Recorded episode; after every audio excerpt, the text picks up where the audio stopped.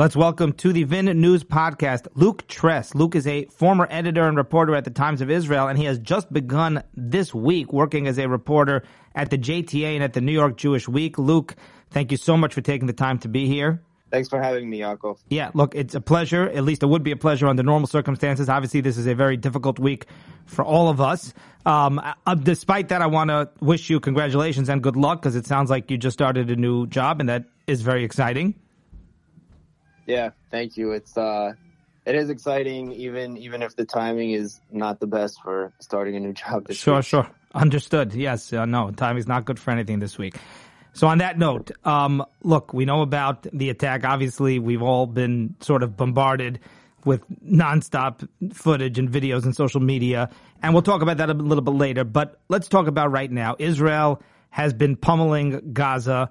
Uh, a lot of people believe that Israel will not stop until they eliminate the Hamas terror group. And I know you've been covering this a lot, and I know this is an area where you have a lot of expertise over the years.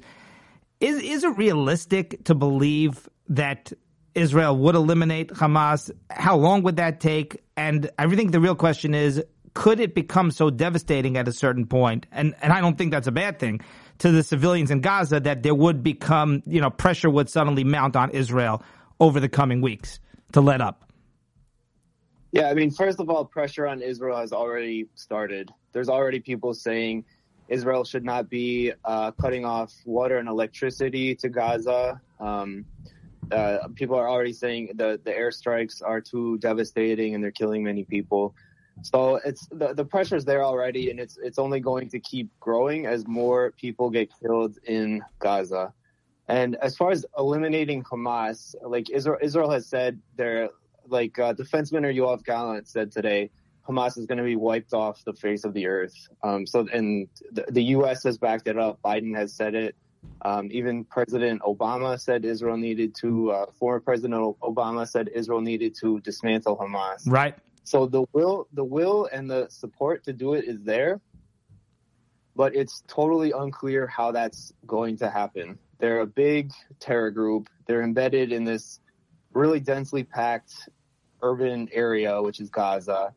And they're holding a lot of hostages. We still don't know how many hostages they're holding, but it's it looks like it's well, well over a hundred. Uh, includes many, if not most, civilians, uh, plus dead bodies belonging to Israelis. So um, it's it's totally unclear how that could happen because like Hamas has already threatened to start executing hostages. And from what we've seen from how barbaric they are, I've no doubt that they would do it. So it's totally unclear how Israel is is going to do this. There's been a huge call up of uh, of reserves. I think something like 400,000 reserves. So and like Israel could flatten that uh, in an afternoon if they want. But in terms of doing it without killing everybody in Gaza and without killing our own hostages, it's it's totally unclear how that's going to happen. Right, I believe. And, yeah, continue. Continue the thought. Yeah, even if they do wipe out Hamas, Gaza is full of terror groups. There, there's been just like the, the the leading other one is Palestinian Islamic Jihad, which is just as barbaric as Hamas, if not more. And there's very many other groups who have all said they participated in this attack. Um, so if they wipe out Hamas, someone else is going to take their place. This is also the Palestinian Authority in the West Bank is very weak, and the president um, Abbas or Abu Mazen is, I think, 86 years old. He's had a lot of health scares, so he's probably not going to be in power much longer. And Hamas is popular in the West Bank also. So Hamas, Hamas is just entrenched in, in Palestinian society, and there's plenty of other groups that will take their place if Hamas does, like, if they wipe out the leadership of Hamas, there's plenty of other groups that will step into the void. So it's, it's really unclear how this is going to resolve at all for Israel. That's interesting. You know, that it's a very sobering uh, take you have on it, but it rings true. I certainly don't have an expertise, nothing nearly like what you have, but what you're describing, number one, that if there's a vacuum, you know, look at what's happened, what happened with Al Qaeda and then ISIS and then Iraq. And it, whenever there's a vacuum, it's almost like the terrorism is there. It's just entrenched in the culture and someone steps into the vacuum. And then, yeah, compound that to the fact look, Israel is not going to reveal a game plan. So if they have a game plan, if they know how to surgically, you know, really target uh, like, like Hamas cells all over Gaza, and that's going to have to include tunnels. And that's, I guess, going to have to include the Gaza leadership who's outside of uh, the Hamas leadership outside of, of, of, Gaza in Beirut and in uh, other places. So, like you're saying, it's really hard to conceive of how, ta- ta- and, and that doesn't diminish at all from Israel. Obviously, they had this big intelligence failure, which is a separate conversation for later, but, um, you just really wonder how practical it is. Yeah, they're, they're talking up a big talk, and I'm not trying to be cynical or critical at all of them, but like you're describing, it's so hard to conceive of how it could play out that way. Yeah, it's and and like previous rounds of of fighting in Gaza, there's been periodic operations. Um, I think a couple have been called wars, but much smaller. Um, they've been mostly conducted by the air. The last one where troops went in, I think, was 2014 in in Tzuk Eitan, and they didn't go in very far. This this was an operation aimed at uh, destroying tunnels that went under the border so the tunnels don't go into the middle of Gaza. They they're you know they're they're the, the openings in Gaza are pretty close to the Israeli border.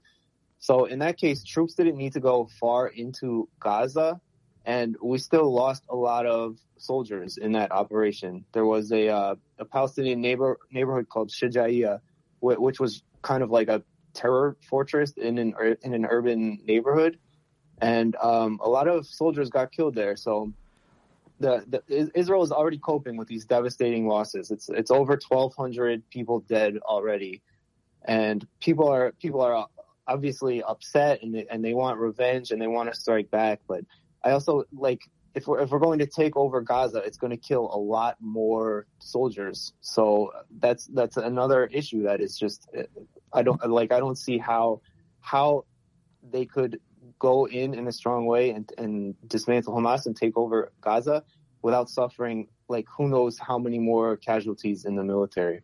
Right, and look, they are saying uh, uh, all uh, you know everything indicates that a ground invasion is pretty imminent. At least that's all the reports are saying.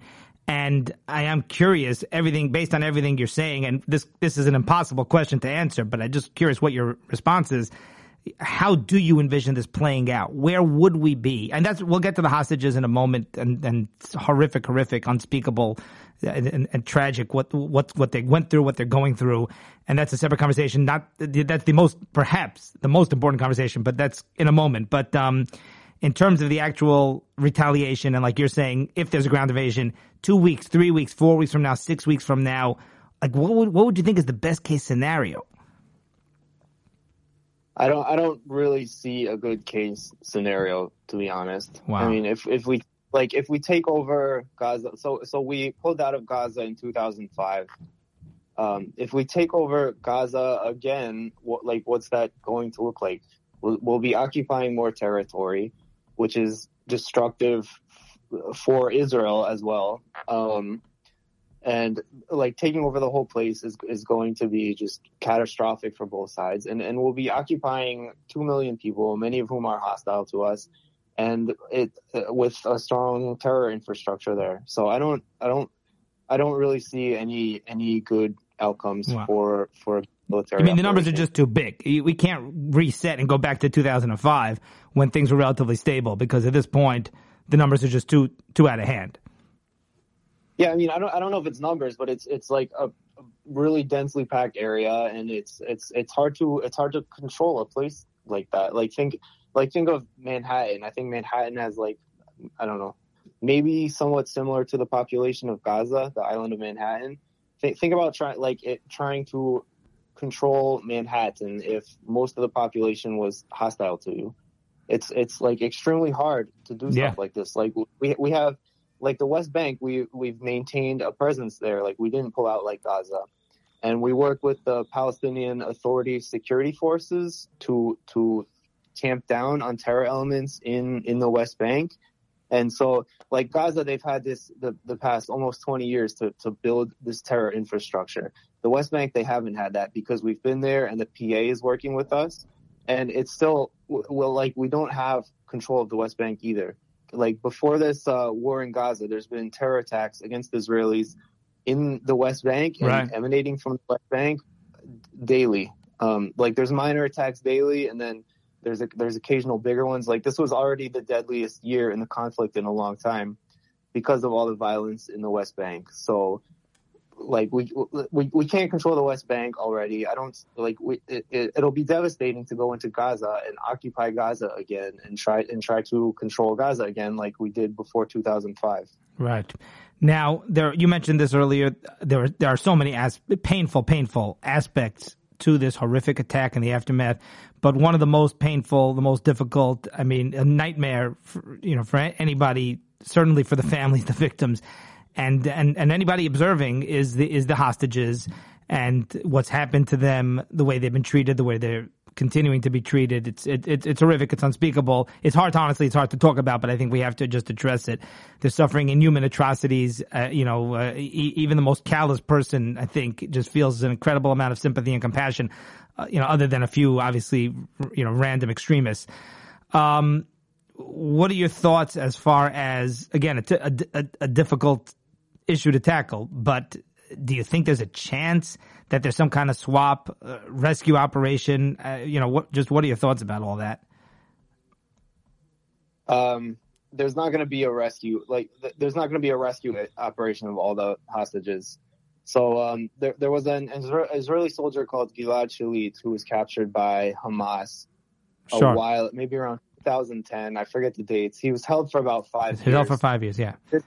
yeah, this was one soldier who was held by Hamas, and it, it was a national obsession in Israel trying to get him out. And it took five years to get one soldier out, and they couldn't do it in a rescue operation. They did it with a massive prisoner transfer. Yeah. They paid They- they- a dear price. They released, yeah, they released over a thousand prisoners, most of whom were convicted of terrorism. Some of them got out of prison and killed more Israelis. right. So they Many. they, they couldn't go in and rescue one guy. They're not going to go in and rescue over a hundred people. There, there's also been there's two living Israelis who have been held in Gaza for the past few years, um, and there's been two bodies of soldiers who have been held in Gaza for I think close to ten years, and they can't get those people out. So there's I don't there there's not there's no real way to get all like to rescue them or to do a uh, a prisoner swap. Like maybe if they clean out every Palestinian in every jail, maybe Hamas would le- release a lot of them. I don't know, um, but that would cause its own problems, setting all these dangerous people loose. Um, so yeah, I don't I don't see how they're getting the hostages out of there.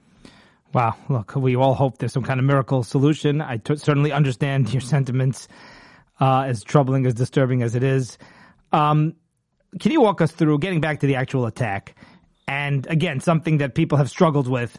And I haven't honestly seen. I've seen people say, "How how did this happen? How did this transpire? How could the Israelis have been caught so off guard? Such a the most sophisticated intelligence agencies on the planet." Um, and nobody really has a good answer. But I just want to understand. I think on a basic level, paragliders. Of course, they bombed the you know the border towers, the outposts. There's talk of a possible cyber attack on Israeli surveillance. Terrorists breached the fences, as we know. Rocket barrage, which this was a very sophisticated fence. This wasn't a chain link fence. So, what I do you do you understand what should have happened under normal circumstances? I, I understand that there might have been a lot of things that went wrong. There there might eventually be accountability for all that. But on just on a basic level, like like should the fences not have been able to be breached? Should they have been able to tell that paragliders were coming through? Like what would have happened if everything had gone correctly on I- Israel's side? if everything had gone correctly on Israel's side, they would have known about this attack a week ago. Uh, first of all, there's been, there's been Right. a lot of conflicting reports about whether whe- whether Egypt warned Israel or not. It's still Israel has denied there was any warning. There's all, all the reports about it are are unsourced. So not. Uh, but I would say an American official today did confirm that that Egypt told him three days. Uh, I don't know if you saw that. Oh yeah, it was a, it was an official, but it was an anonymous official. I think. I'm gonna. I'll look. You keep talking. I'm gonna look it up. I, I, I, Yeah. thi- I think an So- actual State Department official. Uh, I didn't. I, I'm, I'm not sure. Um, but yeah. So first of all, Israel should have had advanced warning. Like all the all the investments in intelligence. It's it's just crazy that nobody knew such a big, sophisticated thing um, that nobody knew about it ahead of time. And second of all, like I don't I don't want to speculate too much about the military because so much is unclear and it's it's a sensitive area. But they they so Hamas was doing these kind of border riots for a while, which looked like it was kind of a distraction. So um, I think it kind of like like those were kind of seen as winding down. So I think there was there was a feeling that things were stabilizing in Gaza, um, and I th- like I think it was also just kind of a, a failure of imagining what could happen.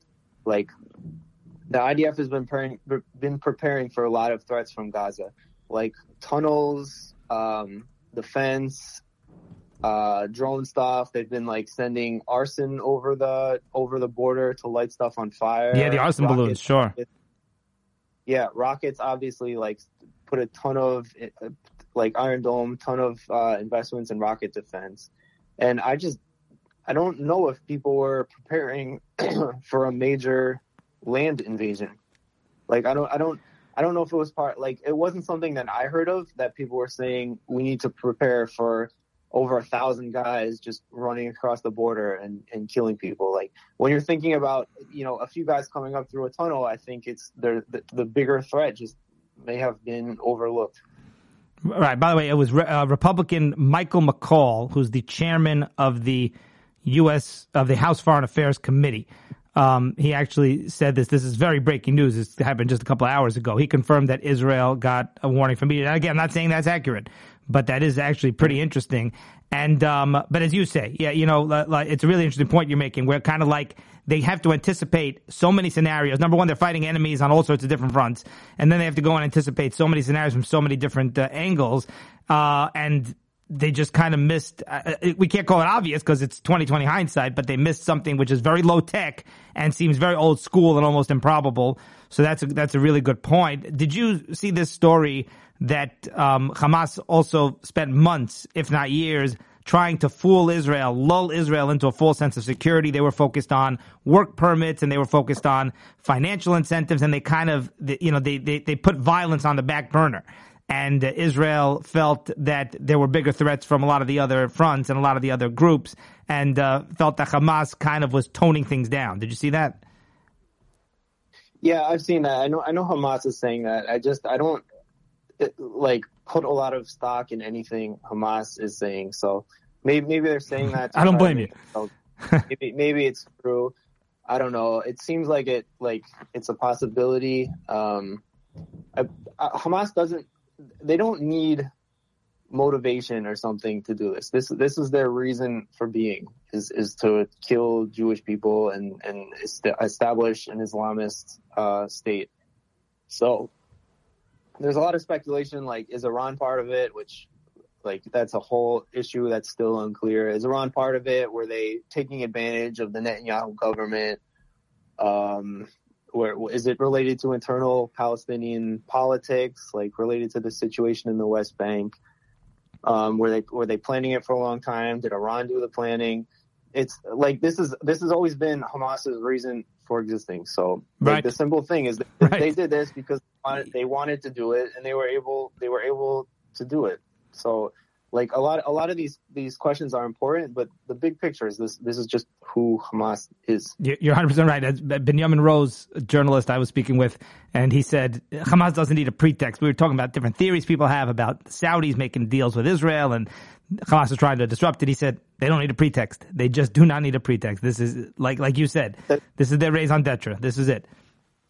Yeah, that's the perfect way to put it. Like it's it, like it's important to find out what what all the background was, but they, they don't need a pretext. It's like why did ISIS do do like why did ISIS wipe out the Yazidis? Well, it's just it's it's who they are. It's their it's their yeah, like you said, it's their raison d'être. So, like a lot of these questions, they're important, like both to know and to prepare for future threats. But um, the the big picture is this is who Hamas is and what they want to do. Yeah, I totally respect that. Absolutely. Now, uh, Israel announced a, a, unity government. This is a big, a significant announcement from the political side. Benny Gantz joining up with Prime Minister Netanyahu. And number one, my first reaction is it's so sad and tragic that it took this kind of situation to, to bring about unity in Israel amongst the government with all the discord that we've been going through. But I am curious what your thoughts are. Is it significant? Is it really going to make a difference? Does it matter? Why, you know, why should we care? What are your thoughts? St- it's, it's still really unclear what's going to happen. I, it's significant. I think it's good for Israel. Like there are people like like people like Ben Gvir in the government um, are probably not the ones who should be handling uh, a military operation. Like Ben Gvir, Smotrich, these people with a lot of power in the government, they they they tend to throw bombs around. They have their own priorities, and they don't have military background. I think everyone agrees that Gantz is level-headed, uh, reasonable, like very well-respected guy. Since all the t- political turmoil in, in Israel in the in the past year, Gantz has just attracted a huge amount of support, and he's a former defense minister and IDF chief of staff. Um, also joining the, the emergency cabinet as an observer is Gadi Eisenkot, who's who's in Gantz's party, and he's also a former IDF chief of staff. And then it's Netanyahu and it's Gallant, who also has a, a defense minister, very long, great military record. That's so interesting. They have, they have, and it's a small cabinet. It's um, I, th- I, think it's just the three. I think it's Gallant, Gantz, and Netanyahu are the only ones making decisions, and then there's two observers. Um, so a small a small cabinet with a lot of military experience, and a small cabinet can make decisions much easier. They also said um, there will be no law proposals or government decisions made that are not um, directly related to the war. Government um, government appointments that were set to expire get automatically extended. So they've they've really cleared the table um, to only focus on this and set and set up a way. Like I don't I don't think it means that much about the polit- the bigger political. Like it means pe- like people right. are obviously coming together a lot because of this crisis. Um, it doesn't solve the crisis, but but right now people are coming together like even Ben Gvir, the, the, the farthest right members of the government are applauding this unity government. So right now, the politicians have come together, which will help the war effort. Um, but it's it's not like every like all the political problems in Israel have been have been solved right. because of this either. Understood. Good point. Very good good observation. Uh, what did you think of the United States' response, of President Biden's response? You mentioned Obama earlier, who had some pretty strong words. And what have you thought about Biden's response to all of this? I think Biden couldn't be backing Israel much more strongly. He's um, just just complete support for Israel, like both rhetorically and in actions. They, they've started sending um, advanced munitions to Israel to help in the war effort. They moved an aircraft carrier fleet to the region. Uh, I think mostly as kind of a tacit threat against Hezbollah getting involved. Um, so the the like the Biden administration has been 100% supportive of Israel, and Biden delivered this really heartfelt speech yesterday that really really resonated with Israelis, both leaders and um, both normal people, like even people who are on the right wing of Israel, who have been critical of the Biden administration, who are just completely moved and, and won over by this speech. Um, so I think I think Biden and his administration and the U.S. are are really there for Israel, and it, it means a lot to Israelis, and I think it will make a big difference for Israel. Wow, yeah, I hear that, and um, that's a great point. And um, I think it's my last question.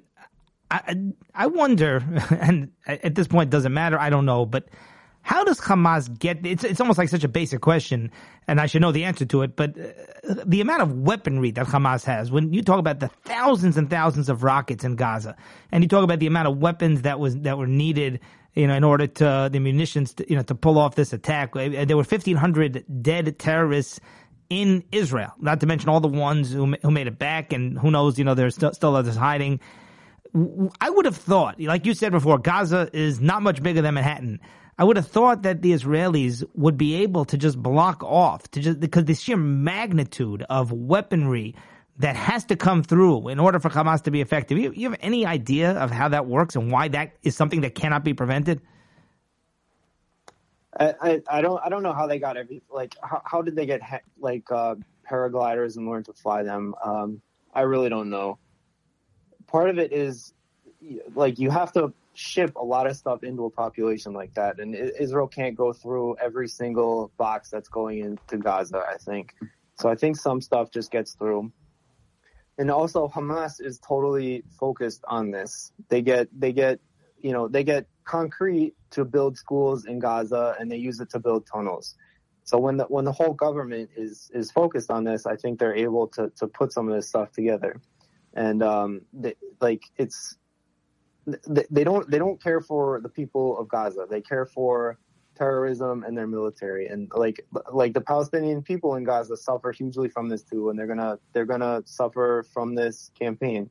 So when you have like when you have a terror group, Hamas and all the other terror groups in Gaza, when their singular focus is on is on violence, I think they're just able to get enough stuff together to mount a campaign like this and um, also like they get a lot of support for Iran also from Iran also. Sure. Like, Iran is is funding these kind of terrorist and militant groups across the Middle East, like also Hezbollah, also groups in uh, Iraq and, and and Syria and everywhere else. So Hamas or uh, Iran has its its ways of of doing this stuff. So like sending funds to Hamas, getting getting weapons to these groups, like also Yemen. So they're they're doing this stuff around the Middle East. So I don't, I don't know the, the details about it, but when, like when there's that much willpower to do this kind of thing, they were able to do it. Yeah, it's actually a good point. I mean, look, we know they get hundreds of millions, probably billions of dollars. Uh, like you said, they get supplies. Their citizens, their own civilians, see none of it. They they live in squalor. They have no electricity most of the day. They have no education. They have no livelihood. I mean, they're living uh, uh like lives of animals. It's like a jungle. And you're right; they just hoard all the money, to, literally for this one purpose. It's it, it, it's one it, you know, it, it's a, it's a state. It's not a state sponsor of terror. it's it's a it's a state run terror campaign. That's really what it is. It's unbelievable. Yeah, and uh, yeah, and uh, yeah, like again, we've we've been talking mostly about the Israeli victims, but yeah, the Palestinians and the people of Gaza, like like many of them support Hamas. Like Hamas is popular in the West Bank, but this is a tragedy for everyone involved everyone's going to suffer. This conflict's not going away, and people are going to keep getting killed and, and suffering in, in every way on both on both sides.